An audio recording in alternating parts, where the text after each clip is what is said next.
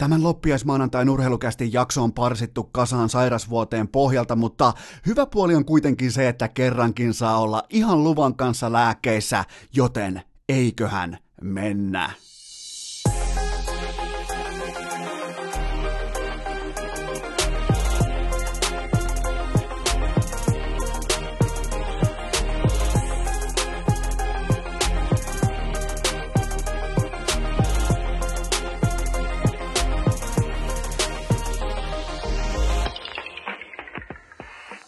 Tervetuloa jälleen viikonlopun jälkeen urheilukästin mukaan on maanantai 6. päivä tammikuuta ja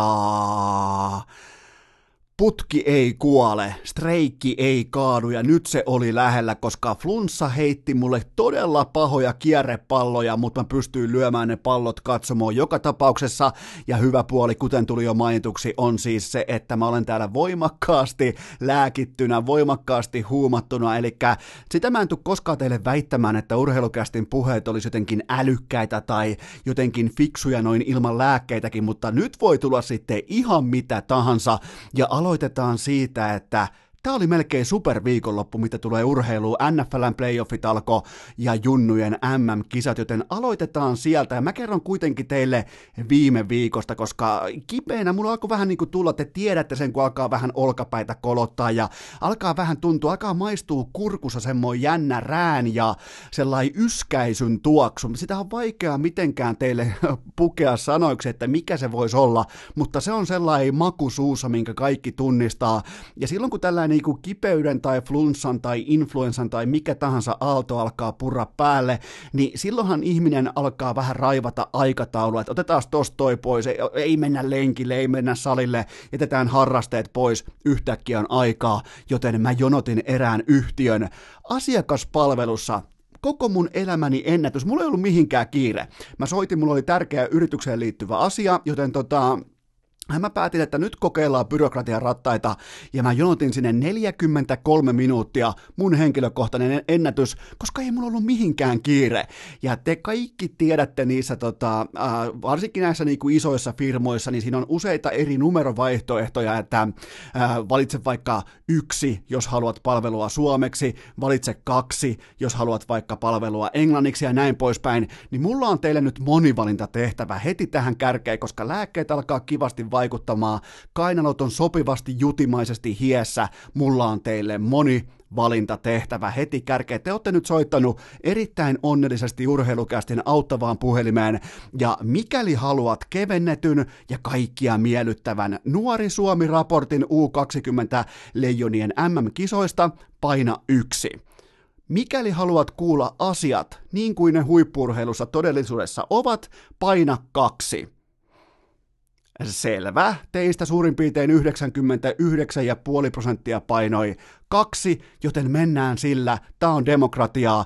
Tämä on nyt sitä viimeisintä huutoa. Teistä noin moni paino kaksi, joten Mä oon nyt teille velkaa siis rehellisen raportin siitä, että mitä mä näin junnujen MM-kisoissa, ja mä aion olla myös heti kärkeen itse aivan täysin rehellinen, koska mä teen tätä sunnuntai-iltapäivänä, ja just nyt tätä tehdessä mä totesin, että mitä helvettiä mä odottelen jotain pronssimatsia, koska äh, kun mä siirryin aikoinaan urheilulehteen 2006 lopussa, 2007 vaihteessa, niin äh, en mä oo koskaan sen jälkeen, en mä oo koskaan vilkuillut mitään pronssimatseja, ja jos te tunnette mut vuosien takaa ja tiedätte mun lähtökohdan urheiluun, niin joko sä olet konferenssifinalisti, joko sä olet Stanley Cup-finalisti, tai sä olet Stanley Cup-voittaja, mutta niillä, millään muulla titteleillä, niillä ei ole mitään muuta printtiarvoa, niistä ei tehdä viirejä kattoon, tai niistä, ja mä en ole ikinä ymmärtänyt sitä, että nostellaan jotain divisiona viirejä kattoon, niin kuin Nashvillessä tehtiin tuossa toissa kaudella, kaudella, sen jälkeen onkin mennyt ihan helvetin hyvin. Mä en ole koskaan ymmärtänyt sitä, että pelataan jostain muusta kuin sitä ultimaattisesta palkinnosta, joka on vaikka Lombardi Trophy, Stanley Cup, se voi olla NBAn kultainen pokaali, se voi olla jalkapallon maailmanmestaruuspokaali, se voi olla Kanadan malja, se voi olla mitä tahansa Kakarin Cup.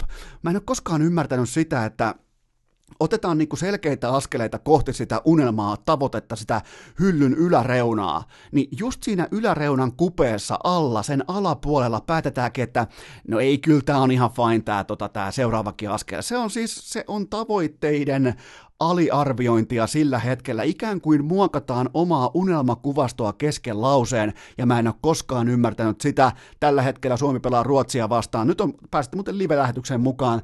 Suomi pelaa Ruotsia vastaan. Mä katson sitä peliä tässä samalla. Ne johtaa 2-1. Tämä on erätauolla tämä matsi. Puistola ja Matselli ovat tehneet maalin, ja nyt mä klikkaan sen matsin tosta pois, koska sille ei ole mitään merkitystä sen tiimoilta. Mulle ei siis kesää, talvea, juhannusta, joulua se, että voittaako Suomi jonkun kusisen pronssin vai ei, koska mä määrittelen aina turnausmenestyksen siten, että sä joko voitat koko paskan tai et voita yhtään mitään. Ja nyt mennään siltä pohjalta, jos te olisitte valinneet yksi, tämä Nuori Suomi-raportti, Nuori Suomi-versio, se, että kaikilla on vähän kivaa, kaikilla on hauskaa, kaikilla on söpöreissu, kaikilla on ensimmäinen kiva kaveriporukka tunnelma, niin silloin mä olisin voinut ottaa pronssit mukaan ja tällaisia hyviä niin kuin, ihmistarinoita ja kokemuksia, mutta nyt kun te valitsitte, ihan itse valitsitte, siis te, te, te teitte tämän valinnan, te painoitte numeroa kaksi, joten nyt mennään ja mä kerron teille, että äh, Mä kerron teille kokonaiskuvan siitä, että miten tämä koko prosessi on edennyt. Sallikaa pien taukomata mun muistiinpanot esiin, koska mä olin sen verran kovissa lääkeaineissa, että mä tein oikein muistiinpanot, koska äh, tota, Raimo Helminen, hän oli Kanada-kylvyn jälkeen äärimmäisen tällaisen niin kuin itsekivityksen tiimoilta liikenteessä välittömästi totesi Ylen haastattelussa, että no meikäläinen varmaan epäonnistui täysin ja näytti murtuneelta. Hyvä, ettei itkenyt kiekko leijona legenda, yksi kaikkien aikojen leijona pelaajista.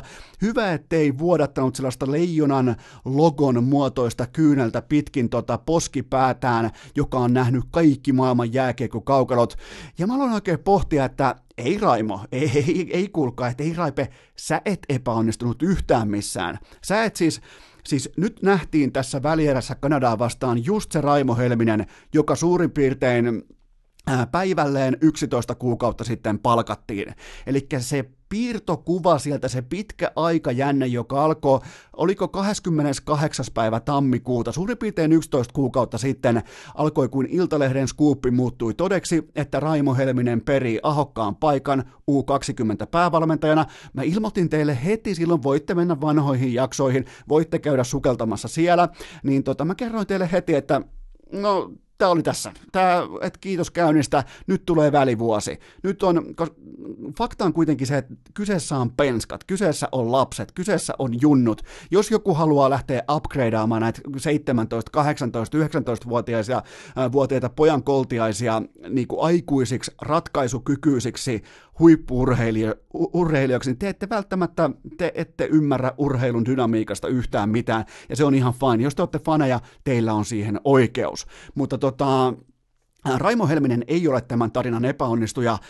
Se epäonnistuja löytyy sieltä, joka päätti siinä kultahuuman silloin kun tuntuu, että nyt on mun surffausaalto tai nyt on mahtava puuteri lumi alla, tai niin kyllähän säkin voit kuvitella, että okei, mä oon seuraava Terje Haakonsen, että eihän silloin väliä, että kuka laskee, jos olosuhteet on näin loistavat. Ja Jääkeikkoliitossa päätettiin, että tässä on Raimo Helminen, tämä on meidän legenda, tämä on ikuinen emeritus leijona meille, tämä on tehnyt pitkän uran meidän puolesta, joten me palkitaan hänet, me nostetaan hänet kaapin päälle nyt tässä huippumateriaalin keskellä, että tota, tämä on nyt meidän valinta, me mennään tällä, ja kun aletaan tehdä valintoja tältä pohjalta, että joku on ansainnut jotakin, ehkä, e, Raipehän ei ansainnut päävalmentajana jääkiekossa yhtään mitään, hän on ansainnut pelaajana vaikka sun mitä, varsinkin suhteessa jääkiekkoliittoon yksi kaikkien aikojen suurimmista leijonista, niin tota, kun niitä valintoja aletaan tehdä, niin te voitte olla pommin varmoja siitä, kun pitäisi penskoja, kun pitäisi vauvoja meillä. Hyvä, ettei vauvoja valmentaa,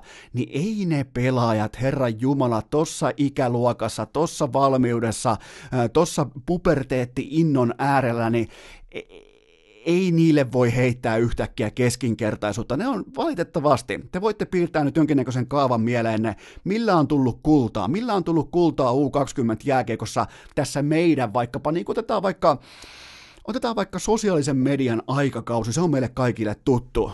Millä päävalmentajalle on tullut kultaa? Se on hyvin yksinkertaista. Karri Kivi, Jukka Jalonen, molemmat ihan huippuluokan siellä pyramidin huipulla kärjessä, molemmat ihan sitä keskeisintä valmennusosaamista.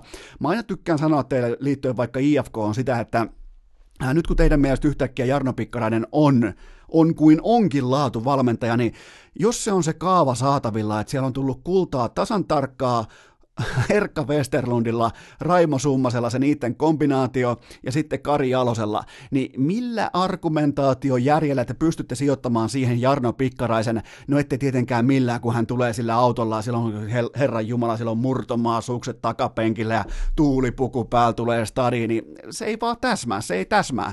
Mennään takaisin Helmiseen. Mulla on teille tosiasioita. Suomi kohtasi MM-turnauksen aikana neljä oikeaa jääkiekkomaata.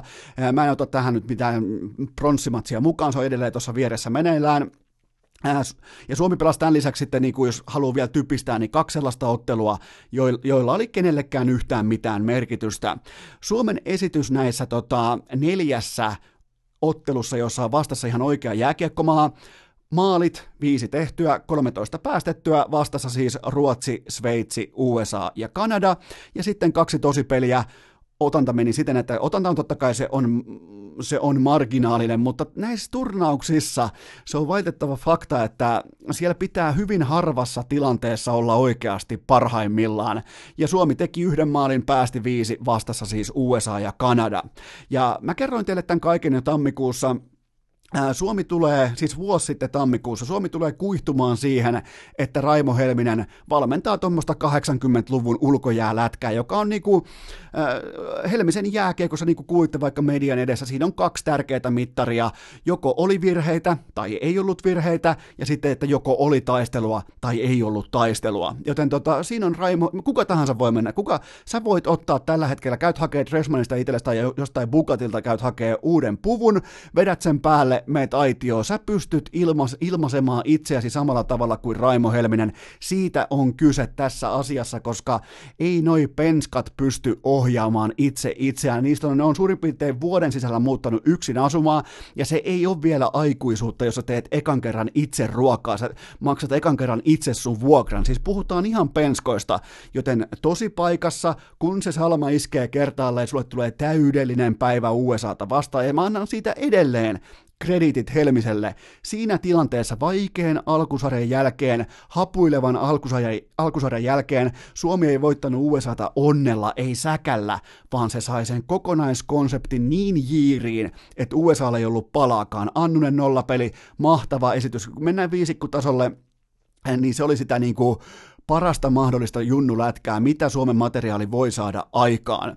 Mutta mitä sitten, kun alettiin kuvittelemaan, kato kun... Äh, eihän näiden lasten kanssa, junnujen kanssa, kun sä päästät sen ajatuksen kerran pois sieltä pussista, että sä et laita säkkiä kunnolla kiinni, se karkaa se ajatus sieltä välittömästi, että okei, okay, kyllä tää tästä, että no niin aina helppo Kanada ja tota, USA kaatu, samat teemat käyttöön, niin valmentajan pitää aina pystyä uusiutumaan, sen pitää pystyä aina myymään se sama keskinkertainen sikanauta jauheliha, se pitää pystyä myymään kertat, vaikka se kuulostaisi kuinka lyijykkäältä, mutta sen pitää olla se aikuinen, joka ohjaa ohjaa tuolla noita lapsia.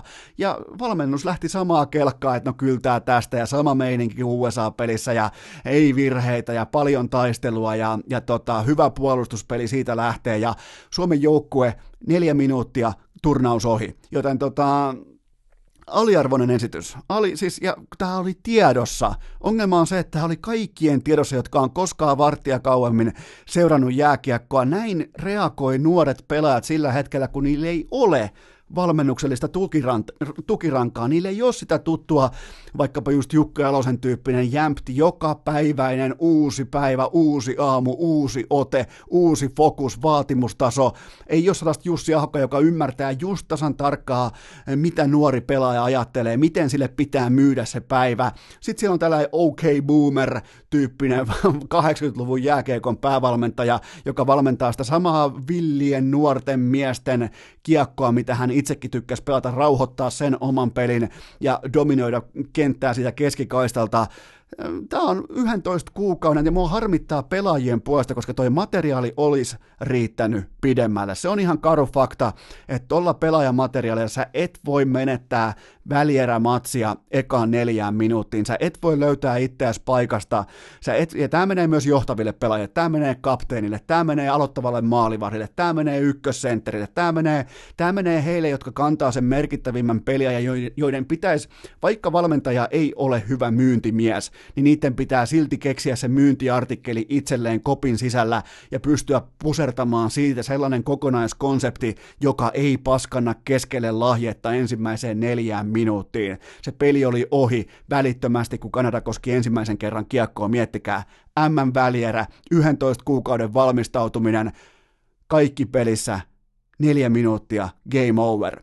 Ja tota, eikä mikään ei tullut siis sokkina, mikään ei tullut yllätyksenä, koska marraskuusta eteenpäin U20-leijonat MM-kisojen valmistavissa otteluissa, kun kartotettiin pelaajia, käytiin pelaajia läpi, niin ne pelas kahdeksan ottelua, mukaan lukien nämä tota, MM-kisojen ottelut, oikeita jääkiekko, nyt ei mitään Kasakstania, nyt ei mitään Slovakioita, oikeita jääkiekkoja, mast, äh, jääkiekkomaita vastaan kahdeksan ottelua.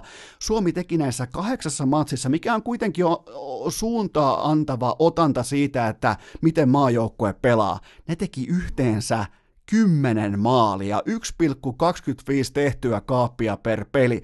Joten tota, muistakaa vielä se, että ilman Justus Annusen loistavaa puolivälierää, jos siihen olisi osunut epäpöliä päivä, olisi osunut vaikka tällainen Kanada-matsityyppinen Annusen startti, niin tämä olisi ollut ihan totaalinen katastrofi, joten nyt te kaikki tamperelaiset siivensyöt, kun te alatte yhtäkkiä puhua jostain saatana meidän Raipesta ja siitä, kuinka Raipe tuli ja pelasti. Raipe ei pelastanut yhtään mitään. Raipe oli ihan totaalinen fiasko, ja siitä pitää uskaltaa puhua siis näköjään kaikkialla muualla kuin Tampereella asioiden oikeilla nimillä, koska tämä oli valmennuks- valmennuksellisesti Ihan totaalinen fiasko.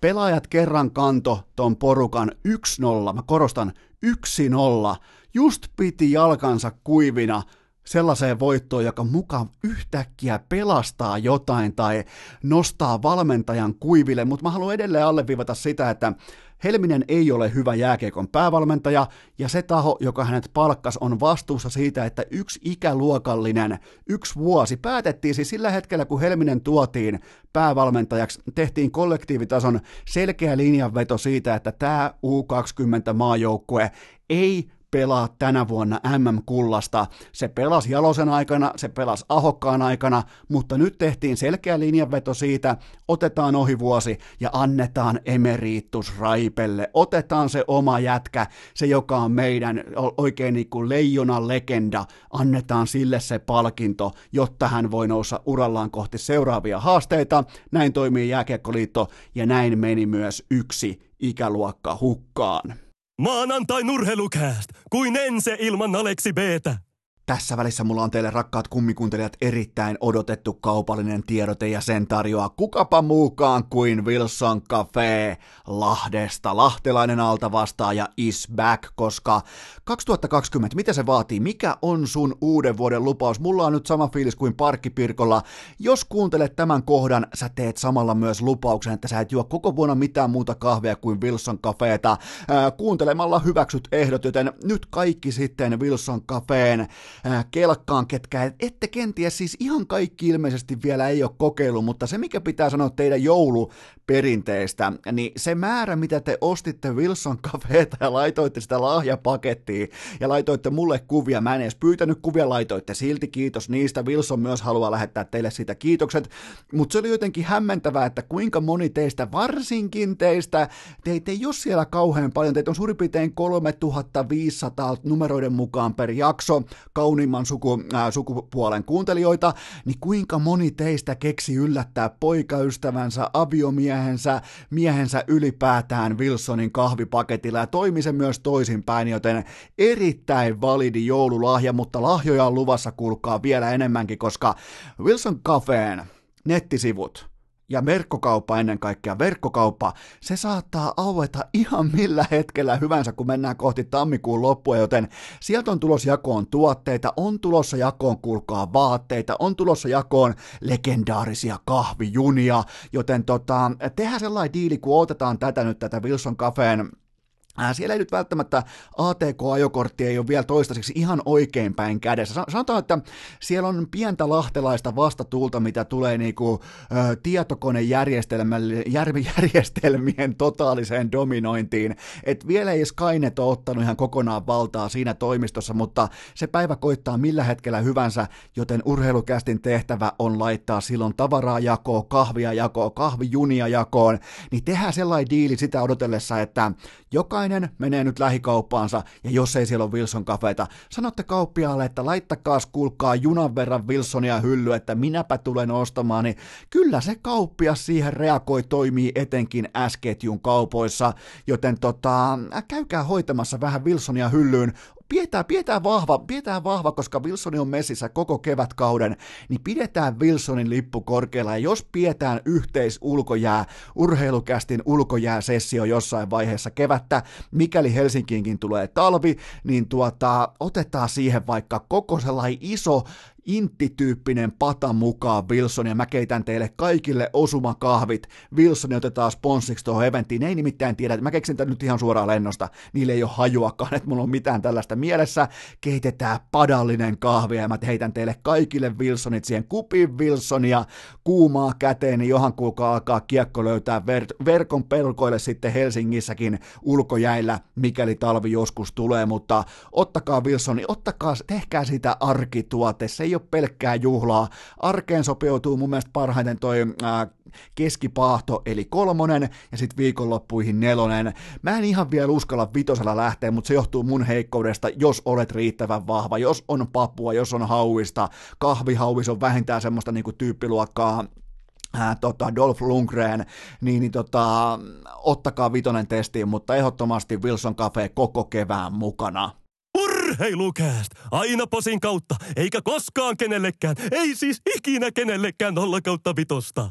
Nyt kun meillä kaikilla on juuri oikein keitetyt Wilsonit kupissa ja meillä on maanantainen ihan se perusarki käynnissä, niin polkaistaan tiemme pikaisesti parisuhteiden maailmaan, koska mä tapaan noin lähtökohtaisesti todeta ikään kuin lakonisesti, että se parisuhteen perusarki määrittelee sen, että miten se reagoi suureen juhlaan ja miten se reagoi ennen kaikkea suuriin takaiskuihin, äh, vaikeisiin kriisin hetkiin, koska meistä varmaan kaikki on läpikäyneet ainakin jonkinnäköisen parisuhteen, osa teistä on varmaan naimisissa, osa on kenties jopa eronnukki, osa on, tota, aa, osa on vaikka, että sulla voi olla avo, avovaimo, sulla voi olla avomies, mitä tahansa. Meillä kaikilla on todennäköisesti, mä tunnen mun kuuntelijakunnan, mä tiedän teidän numerot, mä tiedän en siis puhenumeroita, mä en sentään Mark Zuckerberg, mutta tota, mä tiedän minkä ikäisiä te olette, mä tiedän kumpaa sukupuolta te olette, mä tiedän suurin piirtein missä te meette, ja on hyvin todennäköistä, että juuri sinä, rakas kummikuuntelija, olet läpikäynyt jonkinlaisen parisuhteen, tai olet siinä edelleen, niin se arki määrittelee sen lujuus, se, niin kuin se perusarki mun mielestä.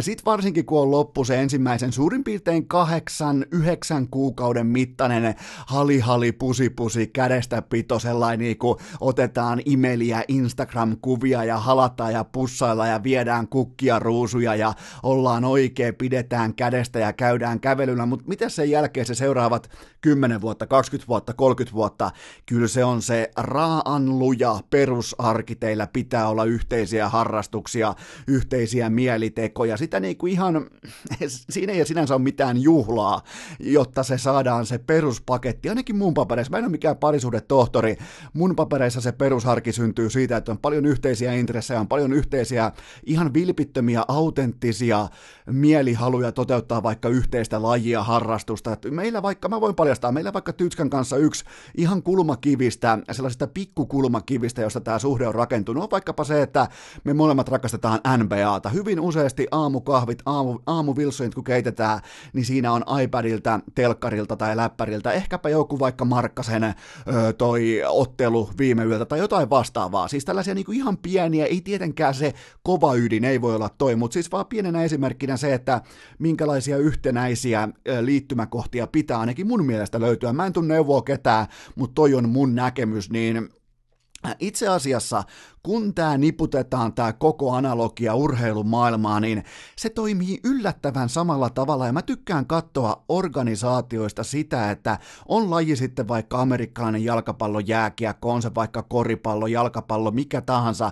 Mä tykkään katsoa siitä organisaatiosta, että onko, onko sen arki riittävän vankalla, vahvalla, aikuismaisella, onko se arki ö, ikään kuin, onko se valettu riittävän tuhtiin betoniin, jotta se voi kestää läpi ennen kaikkea ne vaikeat ajat, mutta myös sen hetken, kun lähtee helposti laukalle, koska silloin kun tapahtuu jotain odottamatonta, tulee iso romahdus tai tulee iso oikea kunnon ilotulitus, tulee jumalauta, kaikki onnistuu, me ollaan maailman kuninkaita, niin miten se arki määrät, määrittelee sen organisaation stabiliteetin just sillä hetkellä, kun käyrä osoittaa kohti lattiaa tai kohti taivasta. Mä puhun nyt teille hetken Helsingin jokereista, koska fanit, perjantai-iltana. sieltä alkoi tulemaan ihan selkeästi viestiä mullekin inboxi, että kuulkaa se on mestaruuskaava on nyt printattu. Jumalauta, mä voin laittaa muuta, mä laitoin mun vieressä, kuunnelkaa, mä laitoin printerin päälle mun vieressä, koska fanit, mä laitan sen myös pois päältä heti, koska fanit laittoi mulle inboxiin viestiä, että meillä on nyt voittava kaava, meillä on blueprintti jo nyt, kuulkaa, se on vedetty tuosta kurrin ja se on vedetty tuosta Marjamäen mankelista ulos, että nyt me tiedetään, miten jättiläiset kaatuu. Ja mä oikein lähdin pohtimaan, että no okei, mä voin nyt nopeasti niputtaa tämän kaavan teille, että se menee suurin piirtein tällä tavalla, että Äh, Janis Kallins ottaa hyvin tasaisen avauserään tuommoisen kaksi tai kolme jättimäistä torjuntaa. Jokerit laukoo toisessa edessä kymmenen kertaa ja tekee viisi kaappia.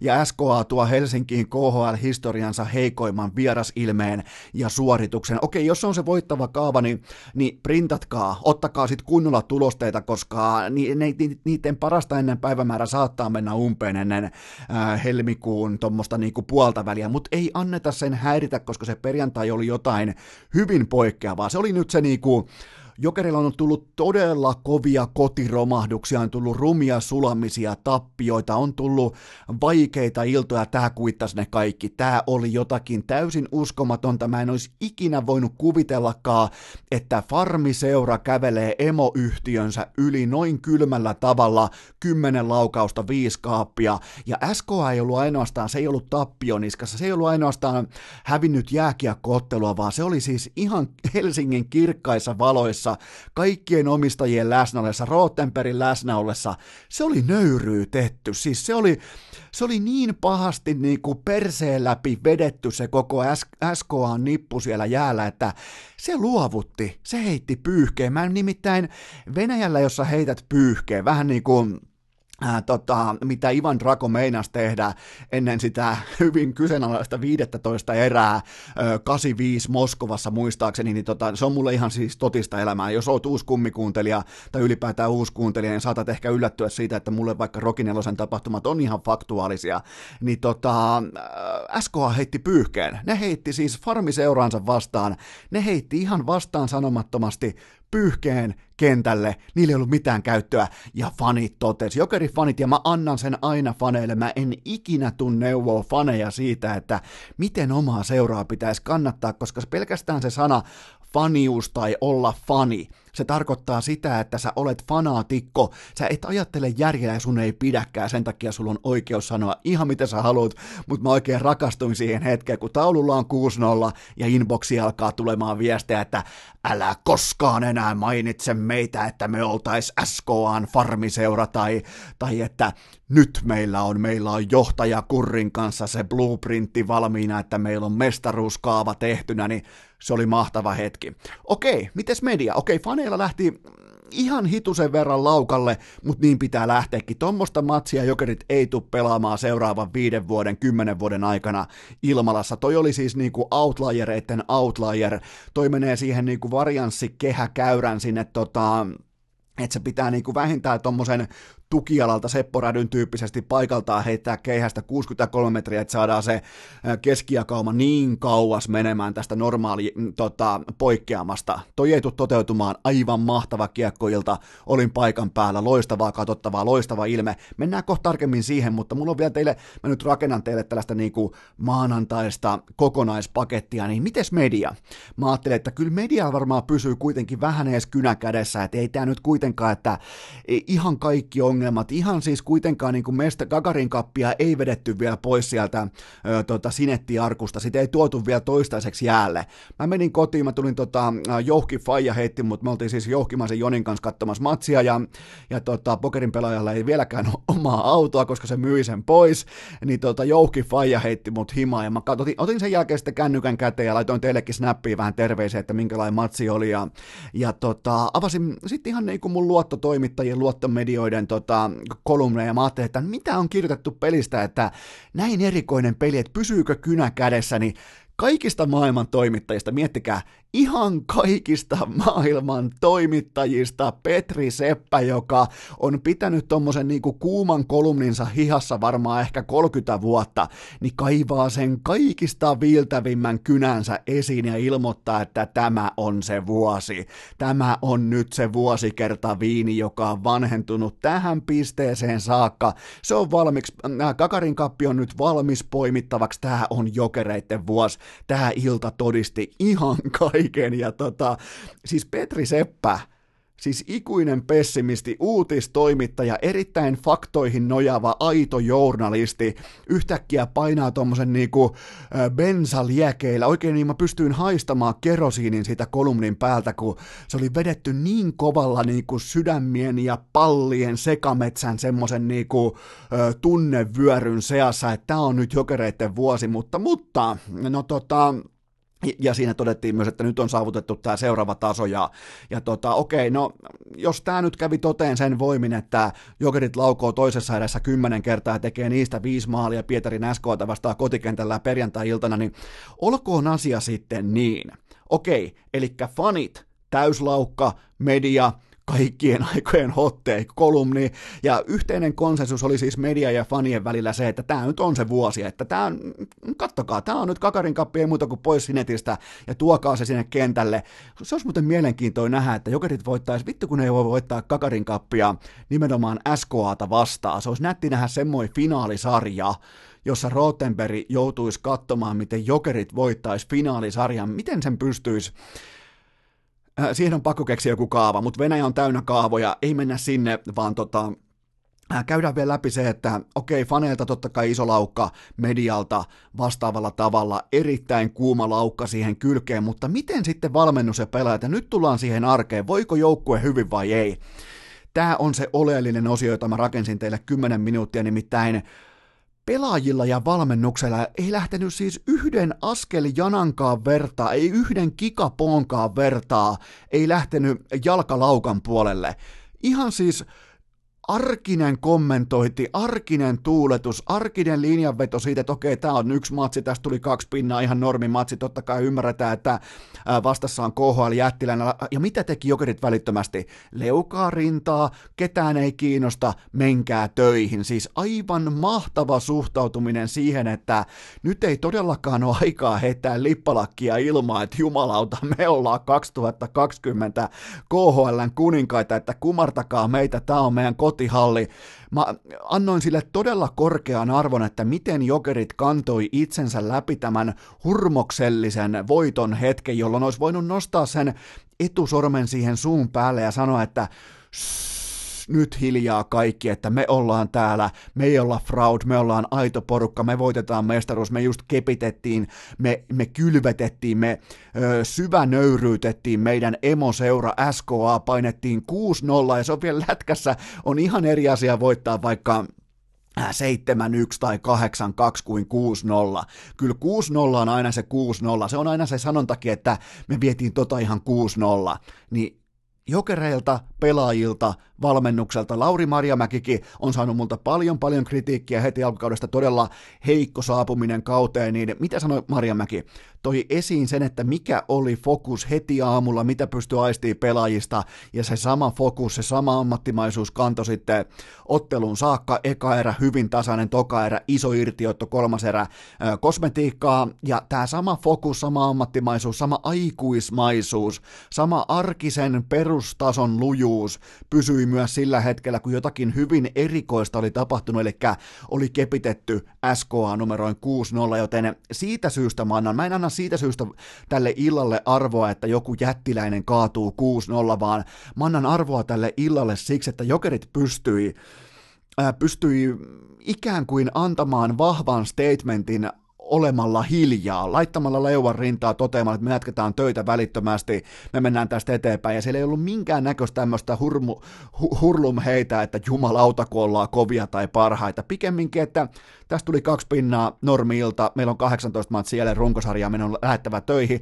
haalarit päälle, ja sellainen niin kuin asenne, että me, me, me takaisin töihin, ketään ei kiinnosta sun saavutukset enää, kun summeri on soinut.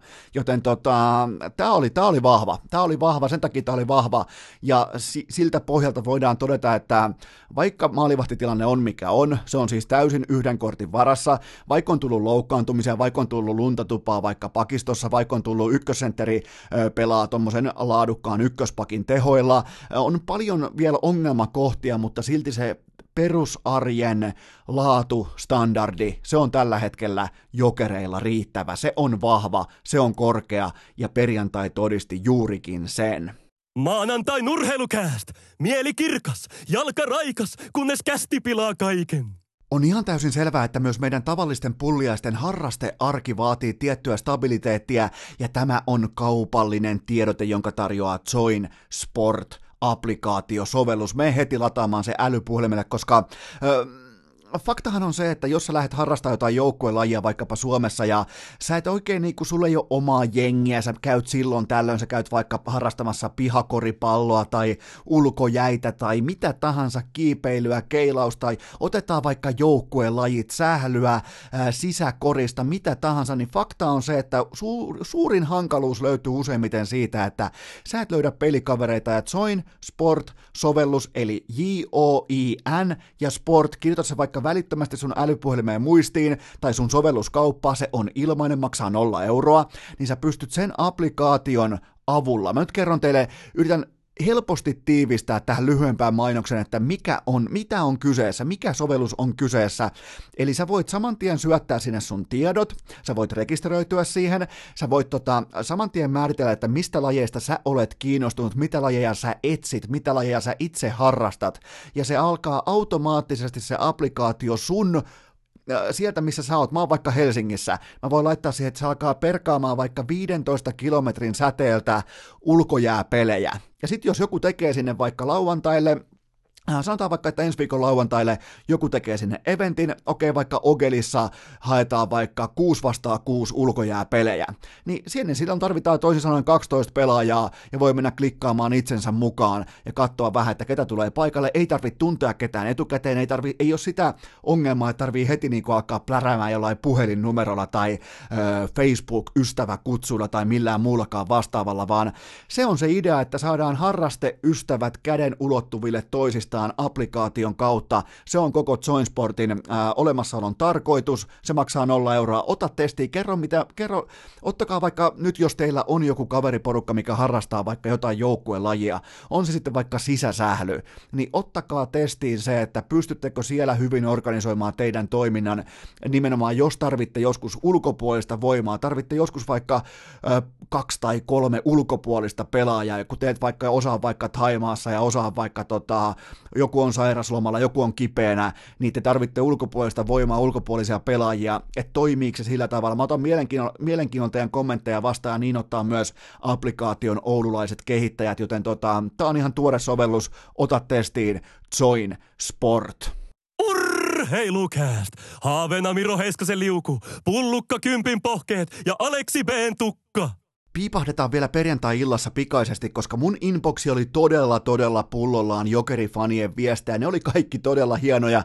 Niissä oli tunnetta, kiitoksia niistä, mutta siellä jäi ikään kuin varjoon tai kakkosviuluun sellainen pelaaja kuin Ilja Kovaltsuk, ja kaikkihan meistä törmää tällä hetkellä somessa sellaisiin pränkkipostauksiin ja feikkikuviin, ja ö, tota, tehdään niin kuin yritetään saada faneja vähän takajaloille. Hyvin yleistä vaikka NFLssä, että ö, Dallas Cowboysin uusi päävalmentaja Freddy Kitchens, että tehdään siis oikeilla fonteilla oikeasta kuvasta, tehdään feikkikuva ja katsotaan kuinka pahasti fanit siihen lankeaa, jos se on feikkitilin postaama. Siis ihan tätä perusnykypäivän Photoshop-huumoria mun mielestä on ihan tervetullutta ja mä aina silloin tällöin itsekin lankean siihen. Onneksi mä nykyään osaan ottaa sen ratkaisevan taka-askeleen, enkä lähde soitellen sotaan somessa missään vaiheessa, mutta, mutta, mutta te neljä tai viisi ensimmäistä Kovaltsuk inbox informaation laittajaa, mä en ottanut teitä tosissaan, koska mä olin ihan varma, että te olette langeneet ja yhdelle mä myös kommentoin vastapallon, että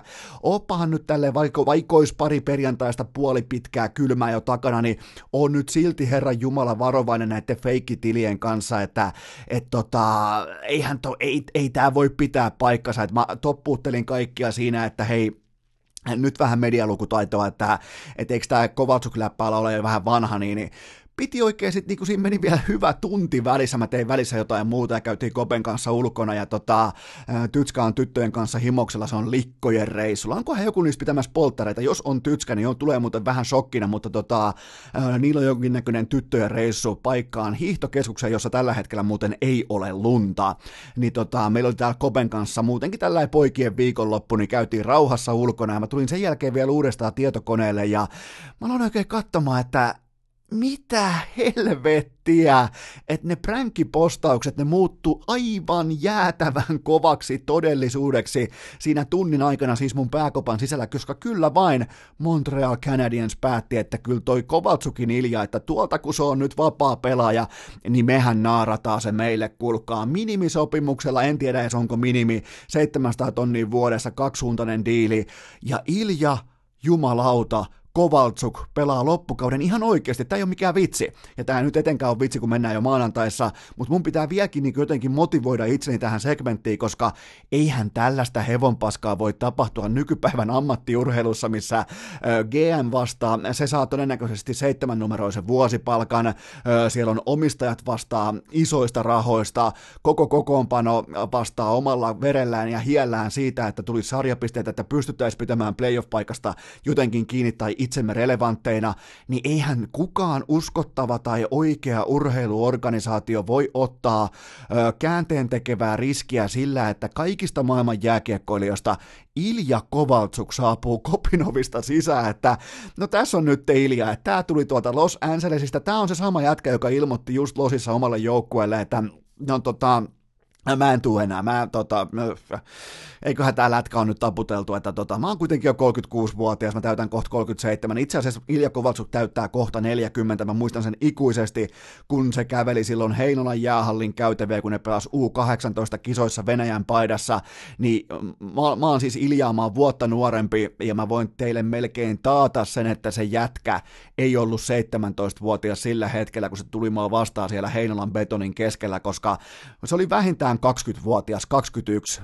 Se oli siis mies, poikien seassa ja kentällä siis aivan täysin ylivoimainen, joten hän täyttää, sovitaan, että hän täyttää nyt keväällä 40 tuossa huhtikuussa, niin ollaan samalla sivulla, mutta tota, eli siis Los Angelesissa yhteensä 81 ottelua, 19 maalia, ja tämä siis hintalapulla 6,25 miljoonaa dollaria, ja tämä siis äh, silottautuu suurin piirtein äh, puolentoista kauden osiolle. Se heitettiin välillä ulos, heitettiin välillä treenaamaan, heitettiin välillä vieraskiertueelta kokonaan pois, ja lopulta tuli sitten onneksi kenkää. Se arvoton näytelmä saatiin päätökseen, ja se maksoi lopulta Los Angeles Kingsille sekä rahaa että kosolti myös uskottavuutta, mutta tota, okei, 40-vuotias Kovaltsuk. Juu, juu, juu. Katsotaanpas vähän aikajanaa ja nyt mennään tämän osion siihen niin kuin ehkä kovimpaan ytimeen, että miten tällaista voi tapahtua. Mä kerron teille nyt, mä otan nyt teille, ää, mä annan itselle nyt tehtävän. Mun tehtävä on selittää teille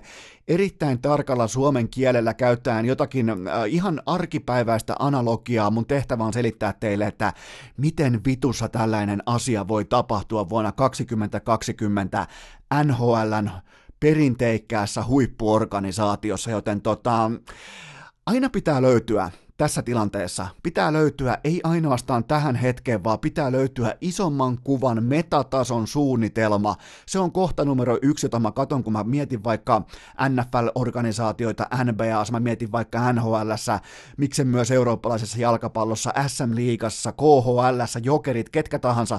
Mä katson aina sitä kokonaisuutta ja sitä, että onko suunnitelma.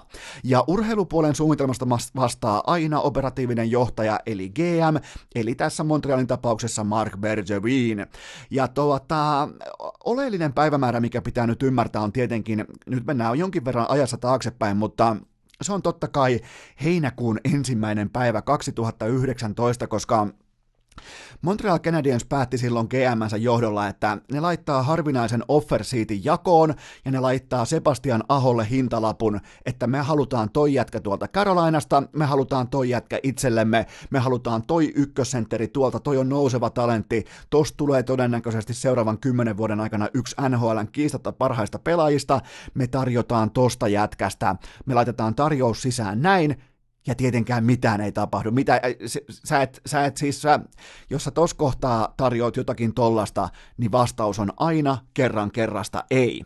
Joten aikaa kuluu suurin piirtein puoli vuotta ja löydetään päivämäärä perjantai 3. päivä tammikuuta 2020 ja tämä sama joukkue, jolla oli siis suunnitelma, Aho oli heidän suunnitelma, eli tuoreus, keskikaistan pelaaminen, uskottava kahden suunnan pelaaminen, kiekkoälykkyys, joukkue ensin mentaliteetti, leukarintaa, tee töitä, ole hiljaa, älä aiheuta meteliä, älä aiheuta ongelmia, tuu joka päivä töihin, tuo joka päivä sama suoritustaso, ole huipputason urheilija, ihminen, pelaaja joukkueen sisällä koko ajan. Se oli se suunnitelma silloin puoli vuotta sitten.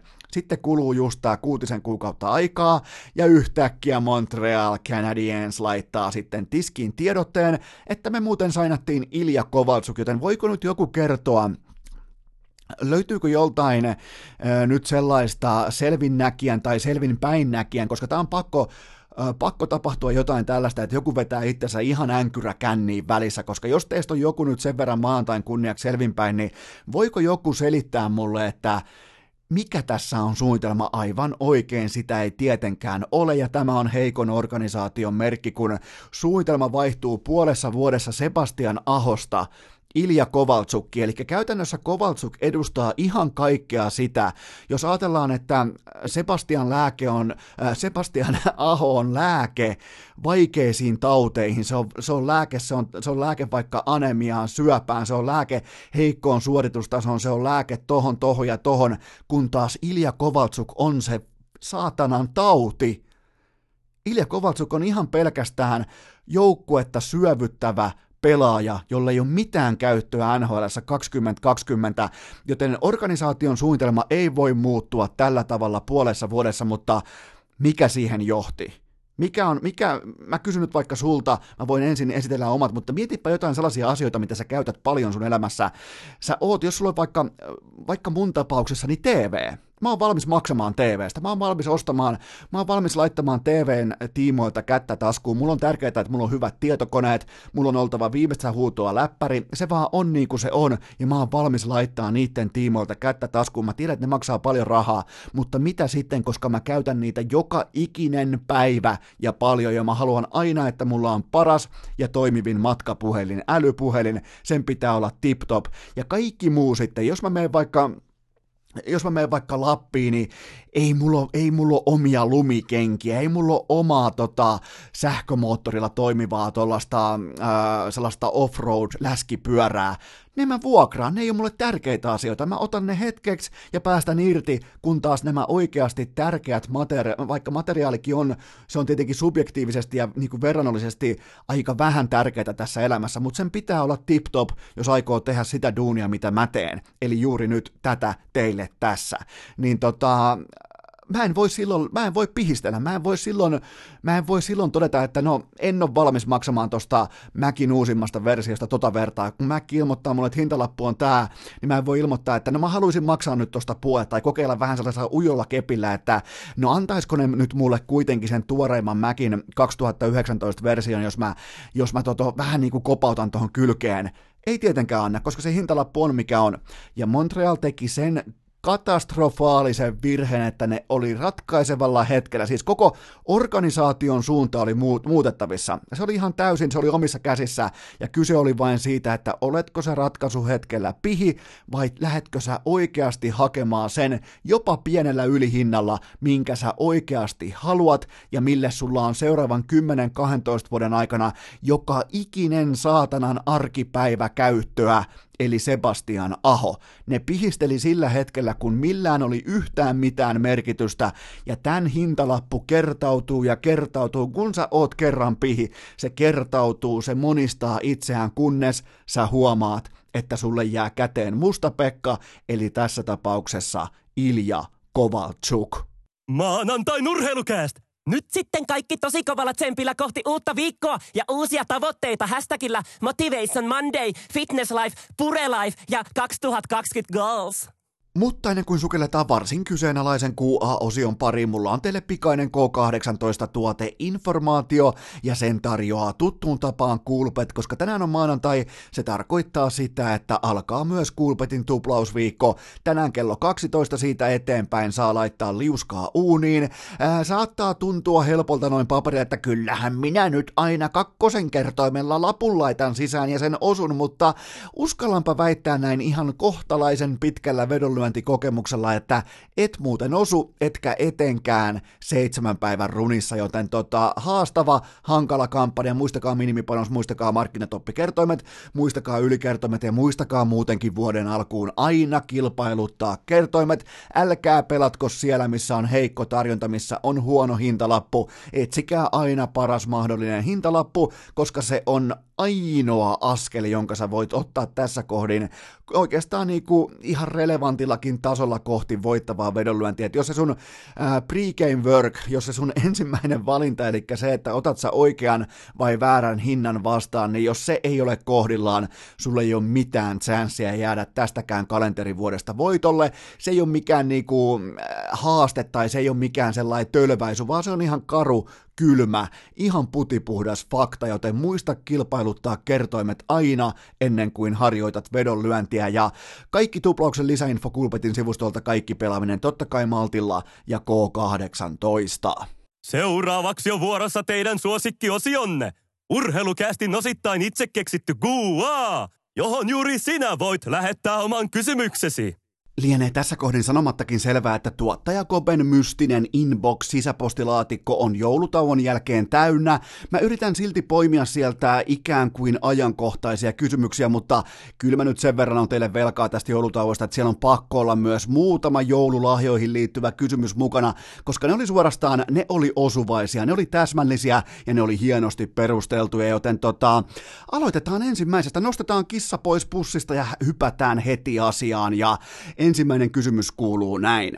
Uskotko, että Arsi Lehkosen ja Rane Rantasen lauantai-iltainen Alfa-sirkus vaikuttaa turkulaiseen nokkimajärjestykseen? Eli homman nimihän oli se, että ensin Lehkonen painaa kaksi kaappia ruutuun Montrealissa, ja vielä oli, kuulkaa, te ette varmaan katsonut sitä peliä, tuli keskellä yötä, mä katsoin NFL, niin mä näin myös sen ottelun tapahtumat sivusilmällä, niin Lehkonen pääsi myös läpi ajoon, kokeili rysty, rysty alibirysty puikotusta, se jäi melkein maaliviivalle se kiekko, ja siinä oli hänen hattutemppunsa, niin kyllähän se uutinen kantautui tämmöisestä niin kuin turkulaisesta tai oikeastaan piikkiön pojan alfa-tyyppisestä esityksestä Pittsburgh Penguinsin ex-dynastiaa vastaan, ja no sittenhän Rane Rantanen päätti New Jerseyssä, että nyt muuten loppu vittuilu, ja hän laittoi hattutempun tauluun, ja vielä silloin kaunista meininkiä vielä, kun coachi tulee ilmoittaa penkillä jotain, Rane näyttää siihen taktiikkatauluun, että ei kun noin, ja Donskoi tulee viereen kysymään, että ei mitä coachi sanoo. Tästä on muuten hyvä video mulla, tota,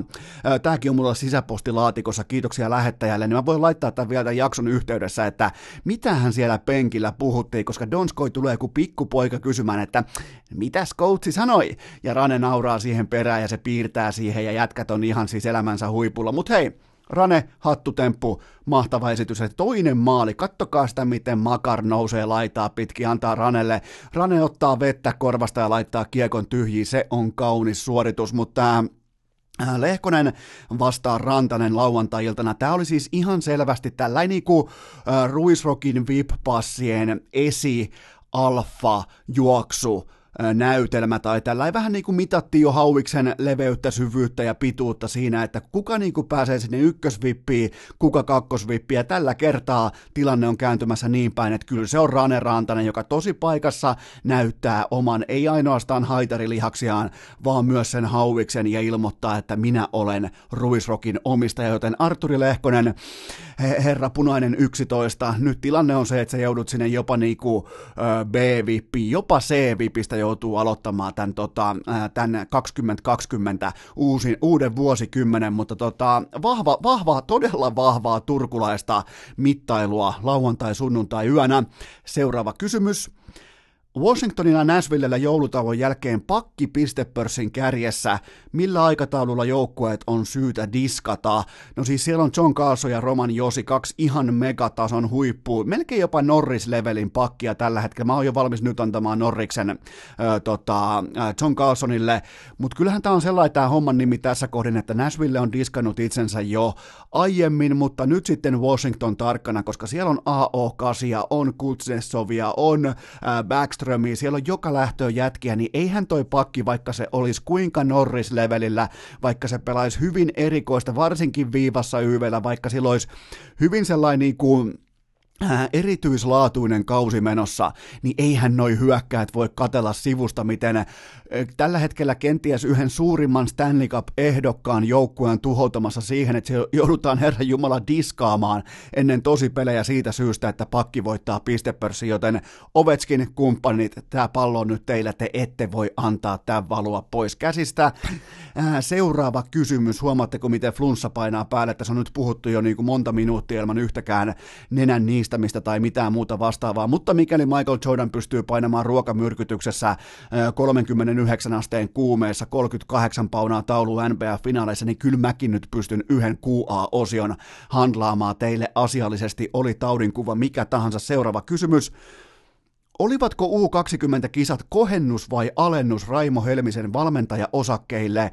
No tota, on syytä jakaa kahteen eri kategorian. Kansan silmissä Raipe onnistui melkein kyynel vuonon keskellä kertomaan kaikille, että tämä oli mun vika, mä kannan tästä vastuun, minä epäonnistuin täysin. Ja suomalainen Pekka peruskatsoja, tai niin kuin Heikki Tuulihousu peruskuluttaja, se hyppää tällaisten vanaveteen. Se ostaa näitä osakkeita, mitä Raipe myy median edessä, eli se haluaa olla niin kuin sympati seerata tällaista epäonnistunutta legendaa kirkkaissa valoissa joten kansan silmissä ihan selkeä kohennus, mutta ammattilaisten silmissä ne, ketkä niinku on sitten jääkiekon GM ja niiden pitäisi tehdä merkittäviä palkkauksia ja niinku jääkiekon ammattilaiset ylimalkaan, niin edelleen siellä päävalmentajana siellä kansiossa ynnä muut ja TPS. Eli näin kaksijakoisesti voisi sanoa, että tapahtui pien kohennus, mutta se itse kova ydin päävalmentajana, se ei mennyt suuntaan tai toiseen. Me tiedettiin jo vuosi sitten, mitä me saadaan. Se on käyty jo läpi, siihen on turha palata.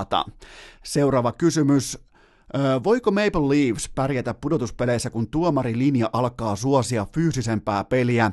No ensin pitää tietenkin päästä pudotuspeleihin ja väistää Boston, joten tota, siinä on aika kaksi kovaa kantoa kaskessa. Se tulee pääsemään tuon joukkue pudotuspeleihin, mutta miten se kiertää Bostonin? Miten se pystyy kaartelemaan Bostonin ohi? Ja vastaus on tietenkin, että ei mitenkään. Ja, ja tota, mun papereissa tällä hetkellä mä en näe mitään poikkeavaa nähden näihin aiempiin vuosiin. Toi Boston on niin vahva porukka, että se pystyy mankeloimaan vähän tollaisen niin kuin snowflake-tyyppisen hyvän päivän, kauniin päivän, hymyilevän, iloisen, pikkupoikamaisen, sellaisen vähän lapsellisen Toronton porukan pystyy sysäämään tieltään koskaan, tah- koska tahansa, joten mä en edes, mun ei tarvi edes katsoa tuomarilinjaa, tämähän on vähän tällainen keskustelu, mikä on nyt NHLssäkin herännyt voimakkaammin, ehkä pikemminkin NBAn kautta, koska siellä on vaikkapa, että vaikka, voidaan sanoa vaikka vaikka, että Houston Rockets ei tule voittamaan nykysysteemillä yhtään mitään ikinä, koska tota, tuomarit alkaa viheltämään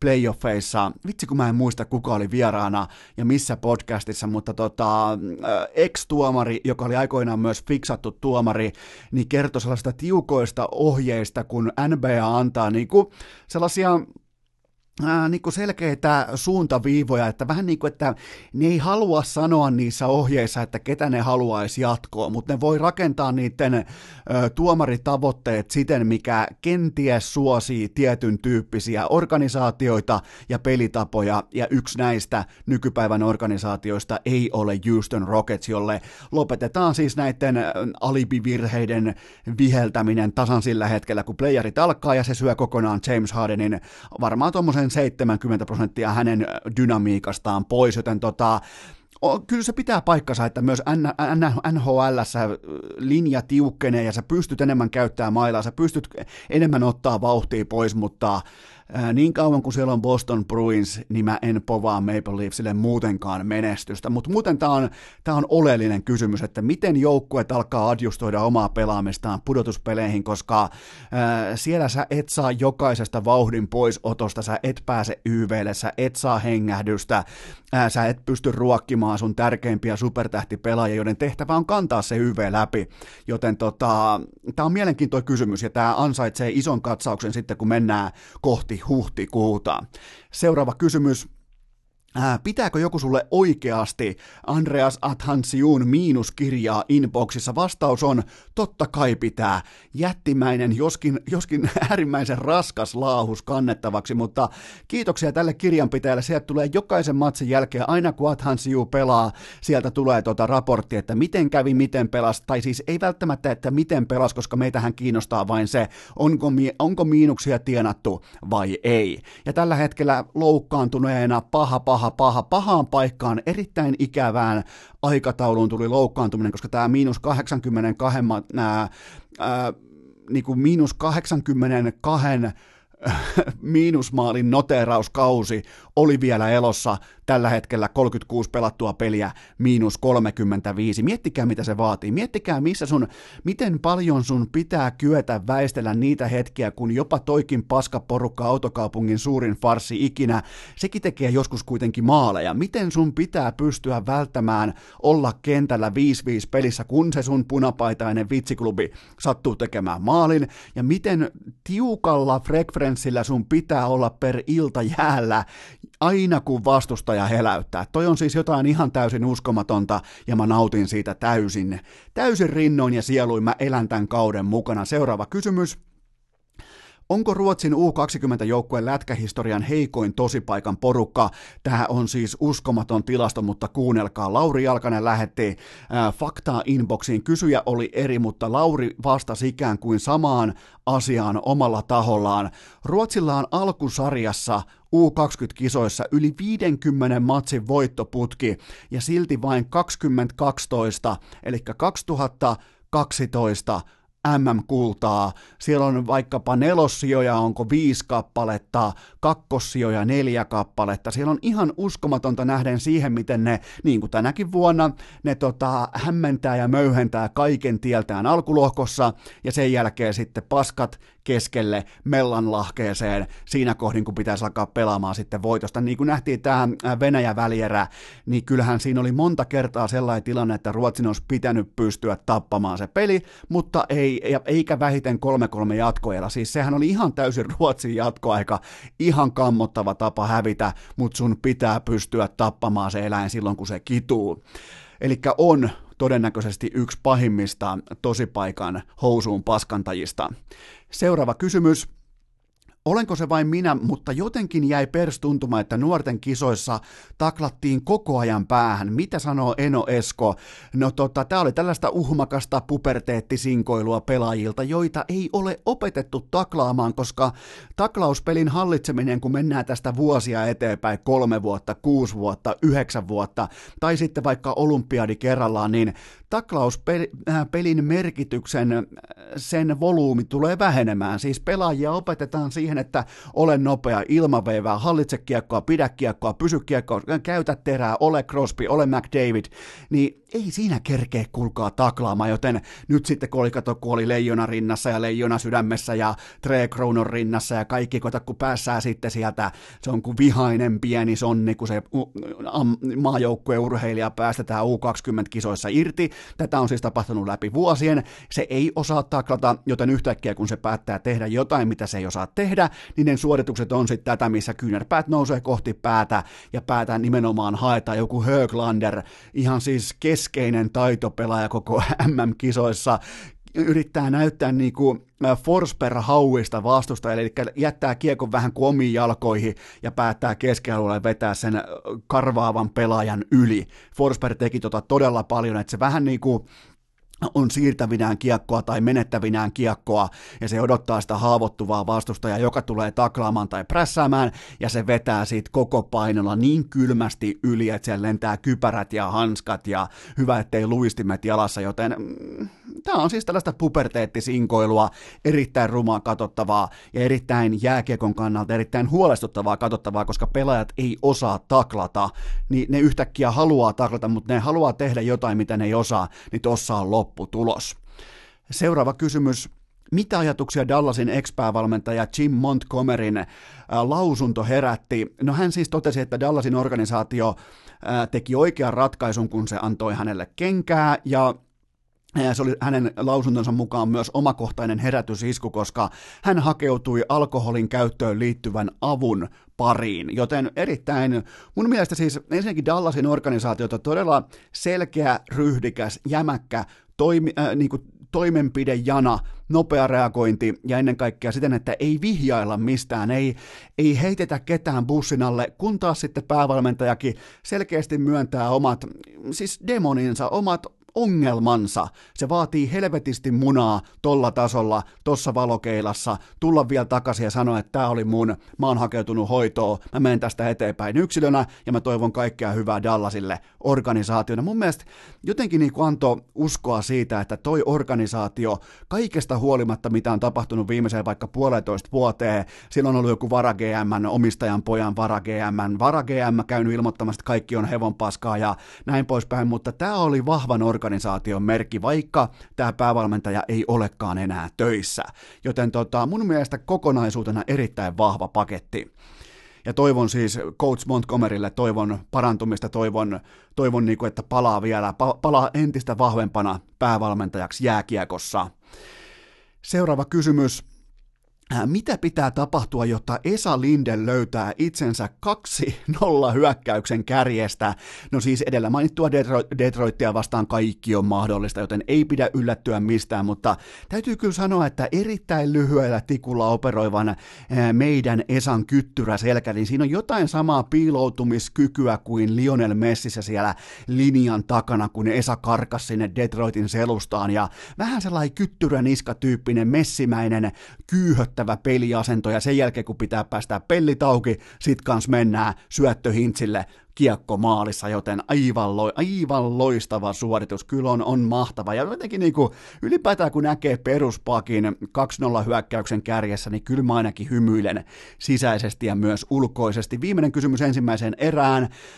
Minkä arvosanan annat Miro Heiskasen Winter, Class, äh, Winter Classic Outlookista? No, cowboy-hattu, täsmäosuma ja asianmukainen vyösolki, ei mikään siis tällainen niin kuin helsinkiläispojan ö, kutsi tai ei mikään tällainen, niin kuin, vaan ihan aito teksasilainen vyösolki, mutta miten se valkoinen paita, se oli jostain Dressmanista, et sä voi tohon heittää valkoista paitaa alle, joten tota, tämä oli vähän kuin tällainen niin kuin, puolittainen suoritus, vähän niin kuin kovassa nousuhumalassa saatu elämän suurin, mahtavin, kaunein idea, joka ei oikein sitten darrapäivänä lähekkään lentoon, joten tota, oli paljon hyvää, mutta silti niin kuin 75 prosenttinen suoritus Miro Heiskaselta tossa kohdin, mutta tota, hyvä alku, nuori kaveri, paljon aikaa vielä, ja nimenomaan niin kuin tällaisiin iltoihin niin vielä todella paljon tulossa, mutta mä ootan silti sitä, että Heiskanen ää, ensi kesänä, kun hän vaapuu tuolta tota Dallasista kohti kotikonnuja, niin mä ootan, että se tulee just noilla samoilla vaatteilla, ainakin nyt kertaalleen iskee kaivohuoneen keskiviikko ja näyttää kaikille, kaikille muille helsinkiläisille tuommoisille parikymppisille jätkille, että kuka on seriffi kaupungissa. Mennään seuraaviin kysymyksiin. Urheilukääst! Mene välittömästi osoitteeseen jakso.fi ja äänestä kästiä vuoden parhaaksi podcastiksi, jotta meikä saa tehdä uudet voittospiikit! Eipähän tässä muuta kuin jatketaan lajivaihdon kerran QA-osion toiseen segmenttiin ja ensimmäinen kysymys kuuluu näin. Mikä on Lauri Markkasen tilanne, kun kauden puoliväli lähestyy? No ensinnäkin Bostonia vastaan lauantai-sunnuntai yönä tuli pienimuotoinen nilkkavamma. Hän on, hänet on tällä hetkellä listattu äh, toipumisohjelmassa Day to Day äh, statukselle, joten kyseessä ei ole mitään pahaa, toivottavasti ainakaan, mutta äh, joulukuu liki 18 paunaa per peli, 6 levyä per peli, ne on sellaisia alarajoja. Toi levypallojen määrä, se alkaa olla mysteeri. Miten 2-13 pitkä pelaaja voi jäädä alle seitsemän levypalloa iltaa kohden? Se on mysteeri, mulla ei ole siihen teille vastauksia, mutta toi 18 pauna on sellainen, että siitä ikään kuin Markkasen arviointi vasta alkaa. Jos se on alle sen, niin on sanomattakin selvää, että kausi on pettymys, mutta kaikki sen yli on kehitysaskelmia, joten tota, äh, täytyy tässä kohdin myöntää ylimalkaa tästä Markkasen kaudesta, että ihan totaalista sekamelskaa, pelas loukkaantuneena, pelas haavoittuneena, pelaa ihan siis läppä äh, vitsi roskistulipalo organisaatiossa, niin ja ihan siis huumorikoutsin alaisuudessa sellaisessa viisikossa, jossa ihan jokainen on oman elämänsä ikioma katupalloille. Sen kun katsoisi jotain And Onein mixtapeja vanhoja jostain Salppurin koulun ylähyllyltä kätkettynä, niin tota, ei tässä ole siis, tämä kausi on, tämä mä oon valmis melkein kirjaamaan tämän kauden jo tästä, näiltä osin alas, että tota, tässä men, tähän mennessä siis koko kausi 15 paunaa per peli, 7 levyä per peli ja se on askel taaksepäin ja se johtuu siitä, että kyseessä on täysin epästabiili organisaatio, laittaa tähtipelaajansa, franchise-pelaajansa kentälle loukkaantuneena. Mua ei kiinnosta pätkän verta, jos joku Lauri sanoo itse mediassa, että minä halusin pelata tai halusin taistella läpi kivun, mutta jos sulla on nyt kerrankin sellainen pelaaja, johon voisi rakentaa ehkä kenties vähän huomista, niin et sä lähde tietoisesti munimaan sen kolmatta kautta, ja siinä ei ole minkäännäköistä hohtoa yhtään kenenkään kannalta, ja, kannalta, ja tämä alkaa näyttää todella pahalta tämä kausi. Ollaan nyt ihan rehellisiä. Mä ootin, että sieltä tulee nyt vähintään semmoinen 20 kautta 10 tyyppinen sesonki ihan jo peruspelaamisella. Kehityskäyriä kun katsoo, niin se oli siellä horisontissa odottamassa, mutta tämä 15 kautta 7, tämä on numeroiden sarja. Te voitte tulla väittämään, voitte tulla kertomaan, että mutta kun, mutta kun, mutta kun siellä on tällaisia ja tollaisia juttuja, mitkä on mennyt eteenpäin. Se on numeroiden sarja ja sitä arvioidaan pelkästään numeroiden pohjalta ja tällä hetkellä Markkasen numerot ei ole riittäviä. Seuraava kysymys. Mitä tunnetta koit, kun näit pettyneen, jopa itkevän Tom Bradyn TV-kuvissa sunnuntai-aamuna. No mä tota aloin seurata NFL, ja mä ylipäätään tehdään nyt NFLn kanssa sellainen juttu, että ö, otetaan sitten tuohon loppuviikkoon kunnon NFL-katsaus, koska Coach Koikkalainen tulee vieraaksi, niin mä en lähde polttamaan nyt aiheita alta pois, koska ne käydään sitten kahdestaan läpi, varsinkin divisiona-kierroksen matchupit, jotka on siis aivan täysin fantastisia, kun me saatiin Patriots ulos, mutta siis tota, lauantain illan matseet sen verran ylipäätään, että ihan fantastista, siis oikein niin kuin sellaista vanhan liiton tarkkaa, dynaamista, ehkä vähän hapuilevaa, pelillisesti paikoin jopa täysin laadutonta, luokatonta, aitoa playoff-jalkapalloa. Mä sytyin, mutta mitä tulee tähän Patriots-kysymykseen, Tom Brady-kysymykseen, niin mä aloin seurata NFL vuonna 2003, kun Marshall Falk oli Maddenin kannessa, ja tämä on tavallaan tietyllä, öö, tietynlainen niin kuin omakohtainen NFL-seurannan ympyrä sulkeutuu, että tämä on voisiko sanoa jopa niinku